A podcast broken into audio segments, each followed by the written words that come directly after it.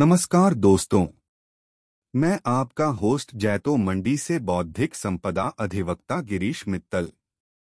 मैं आप सबका स्वागत करता हूँ हमारे पॉडकास्ट अंतर्राष्ट्रीय ट्रेडमार्क में। आज बात करेंगे क्या होती है अंतर्राष्ट्रीय ट्रेडमार्क पंजीकरण की प्रक्रिया के बारे में।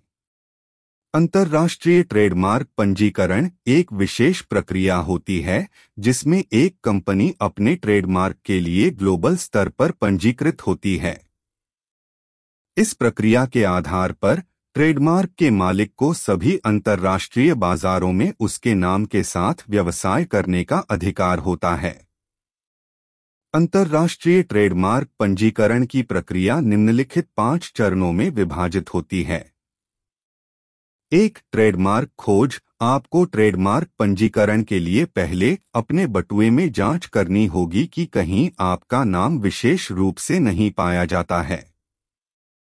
फिर आपको अंतर्राष्ट्रीय ट्रेडमार्क डाटाबेस की जानकारी का उपयोग करके अपने ट्रेडमार्क के लिए खोज करनी चाहिए।